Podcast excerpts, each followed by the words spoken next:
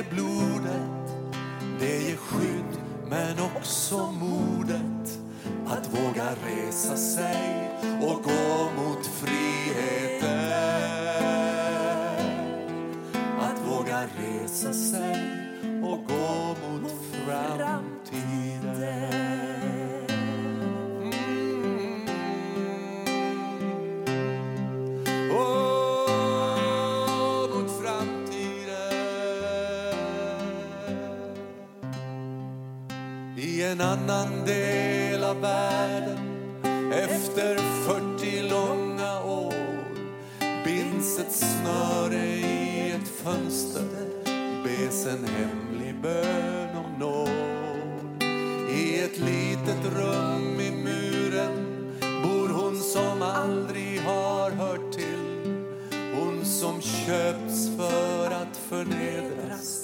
En sån man gör med som man vill.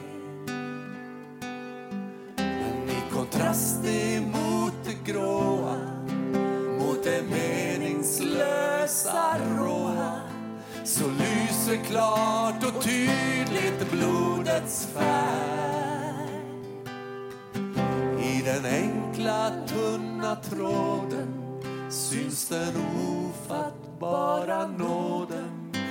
Kan rädda liv och flytta rädslans värld. Som kan rädda liv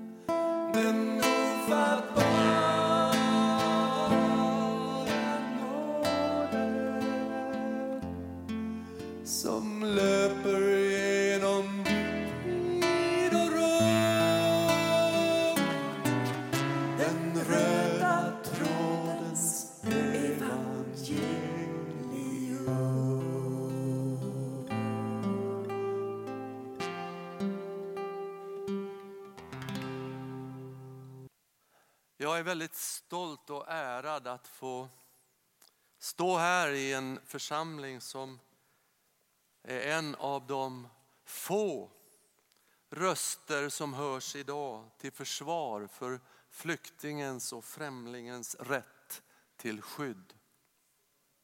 Guds välbehag vilar över er för detta. Heder åt er att ni stod som värd, visserligen också tillsammans med oss i Smyrna. Men det var ni som gjorde grovjobbet för en integrationskonferens. En välsignelse också för oss andra församlingar som vill stå tillsammans med er i kampen för ett bibliskt människovärde och för Jesu människosyn. Jag ryser av obehag i det samhällsklimat som nu växer fram. Jag trodde aldrig att jag skulle behöva få uppleva det i min livstid. Den globala uppvärmningen av jorden och den totala nedkylningen av samhällsgemenskapen pågår parallellt i hela västvärlden och i vårt land just nu. Den yttre miljön blir varmare och den inre miljön blir kallare och vi bör vara djupt bekymrade för båda de sakerna. Samhällets behandling av konvertiter och det hårdnande och alltmer kompromisslösa hållningen mot flyktingen och främlingen i allmänhet är en av de tydligaste exemplen på det sistnämnda.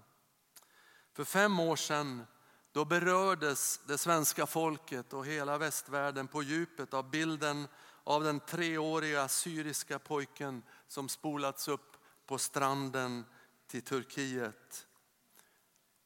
Att det idag drunknar sex flyktingar per dag tycks ingen, inte många, vara berörd utav och flera tusen varje år. För nu talar vi om volymmål, om minusinvandring och nettomigration. Vi kunde namnet på den pojken. Nu är det siffror och statistik som räknas. Och pengar. Och vår väl, vårt välstånd. Men för Gud är det här människor. För Gud är det människor. Varför vågar jag då säga att Guds välbehag vilar över er för den här frågan? Och det har ju att göra med att Jesus ständigt lyfte fram samarierna och människor av annan etnicitet. Jag har Bibelns profeter bakom mig som vakade som hökar över att inte främlingens, änkans och den faderlöses rätt att inte några råmärken skulle flyttas. När jag växte upp då predikade predikanterna om att inga råmärken fick flyttas. Och det handlade ofta om eh, läror och eh, kanske också, om man ska vara ärlig, traditioner. Eh, sådant som i och för sig naturligtvis kan vara viktigt. Men när jag började läsa Bibeln så handlade det alltid när det står om råmärken om den lilla utsatta människans skydd och rättigheter. Det är de råmärkena som Jesus och Gud är mest rädda om att de inte får flyttas. Låt oss hålla ut i den övertygelsen nu när det börjar kosta på riktigt när det blåser motvind. Och i det här kyliga klimatet så finns vi som Guds församling som en profetisk motkraft. En församling som genom att bara vara det den är, är ljus och salt i den här världen. Satt till en samhällsförvandlande kraft. Och låt oss titta lite mer på djupet i detta. Jag fick en vers av er att predika över, en mycket fin vers. Och eh, jag har lyssnat på både Markus och Anna-Kajsas predikan här. Vilka bra förkunnare ni har och vilken god förkunnelse. Men jag ska försöka ge mitt bidrag idag.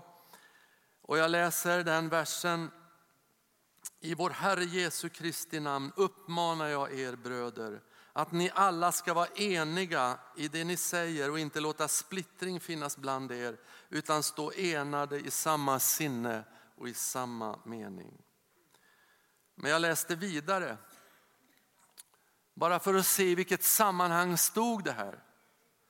Och då står det så här, det är från första Korinthierbrevet och så här står det. Av Kloes folk har jag nämligen fått veta om er mina bröder att det förekommer stridigheter bland er. Vad jag menar är att ni var och en säger, jag håller mig till Paulus.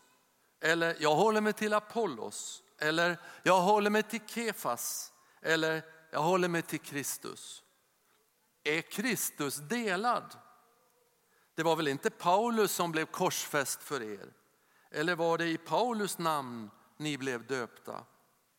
Jag tackar Gud för att jag inte har döpt någon av er utom Crispus och Gaius, så att ingen kan säga att ni blev döpta i mitt namn. Jo, Stefanus familj har jag också döpt. Annars vet jag inte om jag har döpt någon annan. Ärligt talat, hur äkta är inte det här? va? Han sitter och skriver och så kommer han på att jo, men jag var en till där. För mig är det ett väldigt förtroende för bibelordet att det är liksom ett, på riktigt när jag läser sånt där. Kristus har ju inte sänt mig för att döpa utan för att predika evangeliet, men inte med vältalig vishet så att Kristi kors förlorar sin kraft.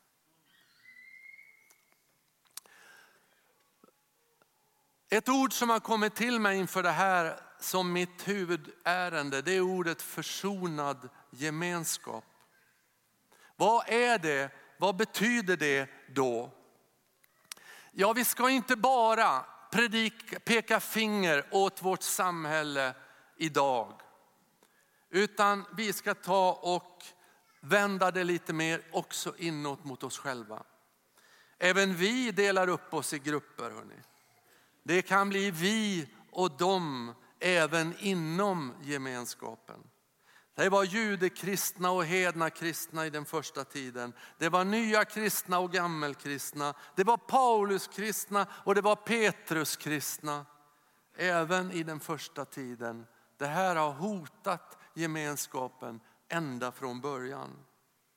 Alla sådana här sprickor och klyftor mellan människor som vi också fått så fint illustrerat idag i, i, i inledningen av våran gudstjänst.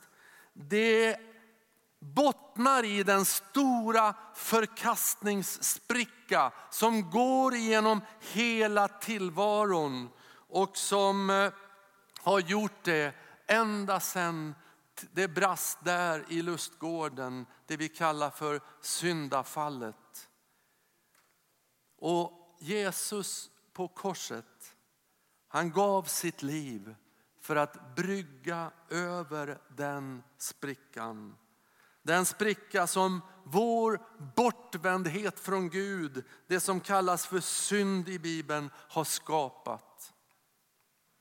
Och nu läser jag ifrån Efesierbrevet. Och lyssna nu. Här är din dynamit. Nej, det var ju fel ord om man ska samla ihop något.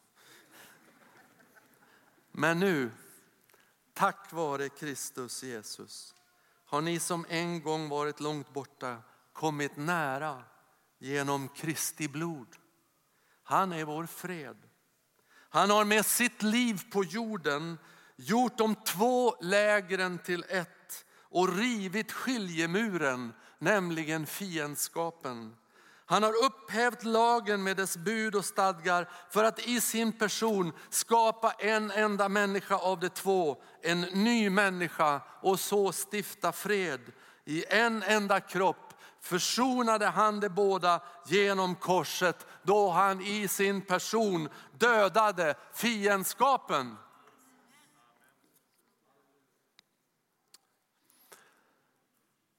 Det är från de här texterna som jag har hämtat min stora dröm som jag delar tror jag med många, många av er. Drömmen om en enhet, en försonad enhet, en mångkulturell, färgrik, geografiskt eh, kanske utspridd men i, i, i hjärtat djupet enad med Jesus, i Jesus Kristus. Jag tror att det också är, och för att ta i ordentligt, faktiskt kanske till slut den enda hoppet för en splittrat samhälle, för ett sönderbruten, ett sönderbrutet samhälle. Vi kan få bli en modell, en Kristusmodell, en Gudsrikesmodell för framtiden. En enad kyrka för, en hel, för ett helat samhälle. Låt oss inte tänka för smått om. Vi är inte bara en del av ett civilsamhälle, ett föreningsliv bara. Med all respekt för allt annat gott som görs i vårt samhälle så har kyrkan något större än det på sitt uppdrag.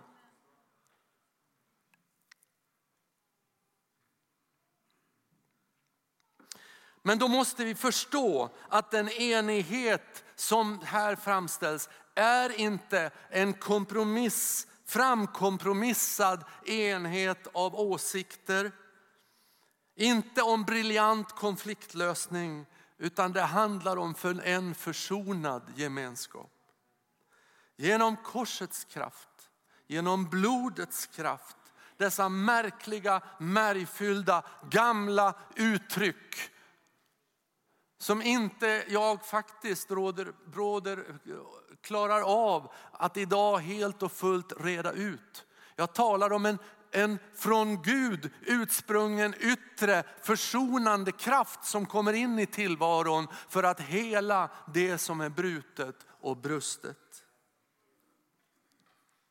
Vår enhet är korsmärkt, blodbestänkt och dessutom vattenindränkt. Församlingen är döpt in i Kristus till att vara en försonad gemenskap. Vi är marinerade i försoningens verklighet. Och titta vad som händer. Det finns fler bibelord om detta. Jag tror att det ska komma där. Alla är ni nämligen genom tron Guds söner i Kristus Jesus. Är ni döpta in i Kristus har ni också iklätt er Kristus. Nu är ingen längre jude eller grek, slav eller fri, man eller kvinna. Alla är ni ett i Kristus Jesus. Amen.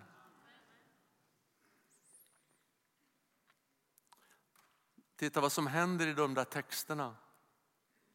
Vi och ni upphör. Både ni och vi har, säger Paulus. Vi och ni, det, vi och dem kanske man ska säga, upphör. Det är ju ännu värre det där, vi och dem. Men till och med vi och ni. Främling och medborgare upphör. Det är sprängstoff i vårt samhälle just nu. Nytt och gammalt, apostlarna, profeterna, den gamla förbundets eh, eh, eh, förkunnelse, det nya vinet i Jesus evangelium. Det, det går samman och det kan få stå för hur gammalt och nytt förenas, hur generationer förenas, hur erfarenheter från tidigare och nya förenas i ett i Kristus. Det blir inte motsättningar. Kan vi få slut på det någon gång? Och fatta glädjen i att vi får tillsammans stå i försoningen i Kristus. Som en gåva så blir vi ett i honom. Man och kvinna, ett i Kristus. Slav och fri, olika samhällsgrupper, olika socialgrupper. Ett i Kristus. Det här är hörni inte en, som jag säger, då blir inte enheten resultatet av en genialisk, vad ska vi säga, någon slags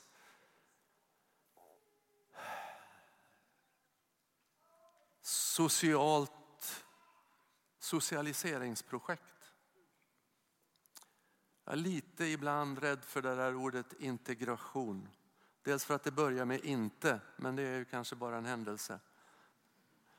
Men det är väldigt lätt att vi ser det som att någon slags social ingenjörskonst ska trycka ihop människor och få till någon slags fungerande. Försoningen är en gåva. Och jag tror faktiskt att det kan göra att det kan mirakulöst nog, det som borde ta generationer, det kan faktiskt gå i nästintill ett momentan förnyelse i den helige ande.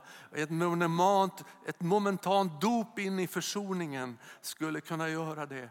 Vintern 51 hörni, så döptes pingströrelsen in i, i försoningen på nytt igen. Under några månader så famnade vi varandra, bad varandra om förlåtelse. Vi gjorde upp oförsonlighet och förenades på nytt igen. Annars tror jag inte det skulle funnits en pingströrelse idag.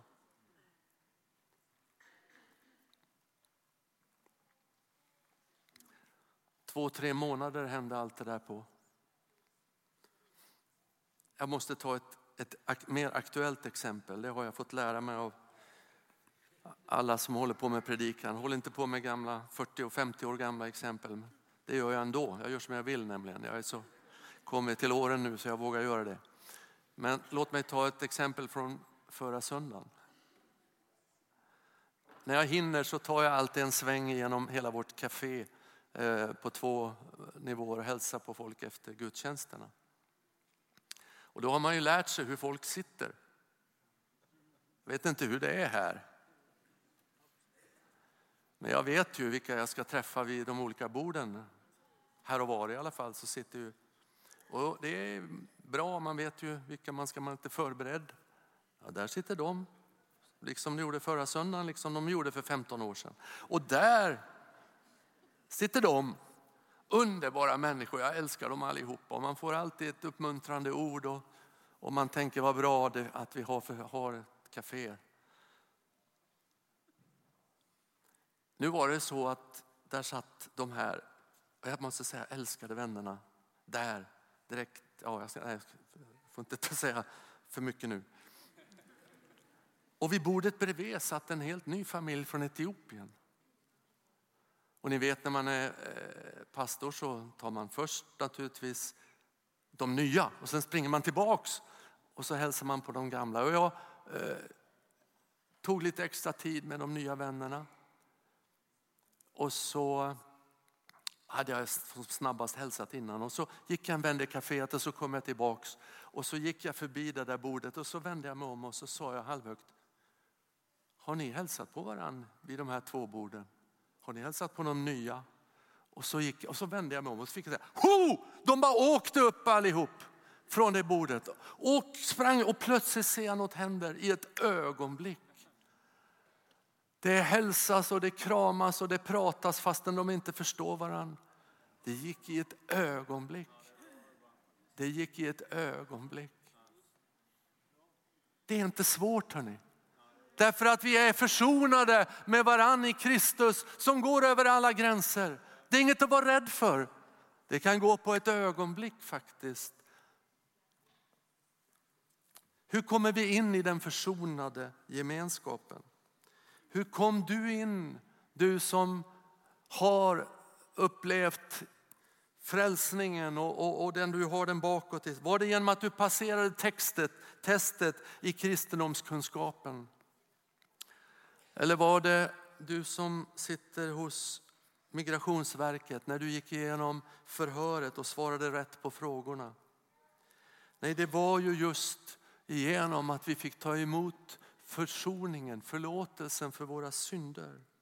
Vi fick en ny identitet som en gåva. Vi blev ett Guds barn. Vi mötte honom, lammet som bär bort världens synd, han som dog för våra synder och uppstod för vår rättfärdiggörelse. Vi fick ta emot en gåva, ett evangelium om försoning. Vi socialiserades inte in i frälsningen, vi tog emot den som en gåva. Eller? Det kan ha varit en process över lite tid.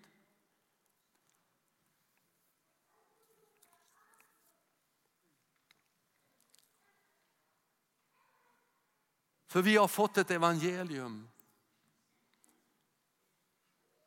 Vi är inte en fredsrörelse som viftar med en vit fredsflagga. Vi höjer en blodbestänkt korsmärkt fredsflagga. Vi vet, att vä vi vet att vägen till fred och frid, till helade relationer, den går just igenom försoning, genom frälsning, inte genom kompromiss. Vi har och ska vara tacksamma för alla ansträngningar till fred. Och vi är alla fått leva i någorlunda fredliga omständigheter tack vare framförhandlad fred. Men vi vet att den alltid i sig själv bär på roten till nästa krig och nästa konflikt. Men freden, freden genom Kristi försoning, den är hemligheten och roten till den eviga friden, den eviga freden, fridsriket. Hur kan vi då leva kvar i den försonade gemenskapen? Jo, det är ju genom att leva i samma försoning, bevaras i enhet. För att göra det måste vi ständigt leva nära försoningen. Att be om förlåtelse för våra synder, det är inte något som hörde till frälsningsupplevelsen bara. Det är en bön som Jesus lärde oss att be dagligen. Vårt dagliga bröd ber vi, eller hur? Det måste väl säga oss att Jesus vill att vi ska be den här bönen varje dag. Och så står det direkt efter, och förlåt oss våra synder som vi förlåter dem som står i skuld till oss.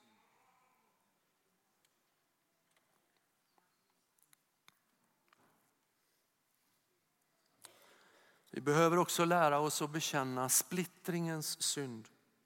Om vi delar upp oss i vi och dem, om vi låter åldersgränser och könsgränser, ras och etniska gränser finnas och till och med försvara dem, då är det en synd att bekänna. Hörni. Om vi tar emot nya människor i vår verksamhet men aldrig släpper in dem i vår gemenskap, då är det en synd att bekänna. Om vi lever kvar i oförsonade konflikter utan att vilja göra något åt det så är det ett hinder.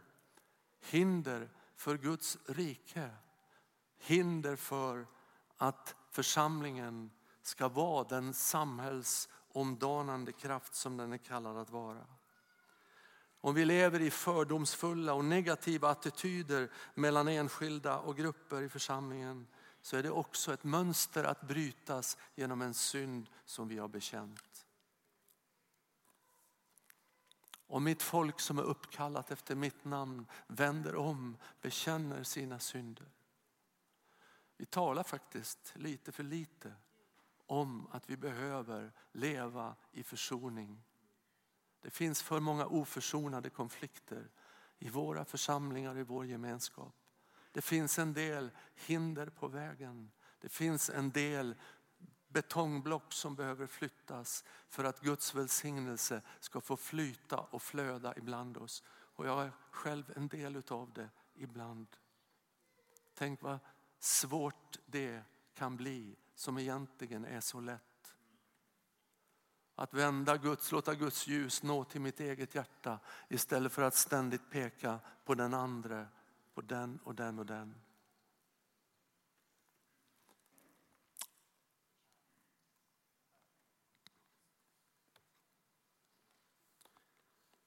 Låt mig sluta med några underbara verser som är skrivet, tror jag, till en församling i alla tider av kärlekens apostel. Och detta är det budskap som vi har hört av honom och förkunnar för er. Får be dig Karina komma upp. Vi ska fullfölja lite mer av den där sången i slutet av predikan här och sen ska vi övergå till att få söka Guds ansikte i vår gudstjänst här.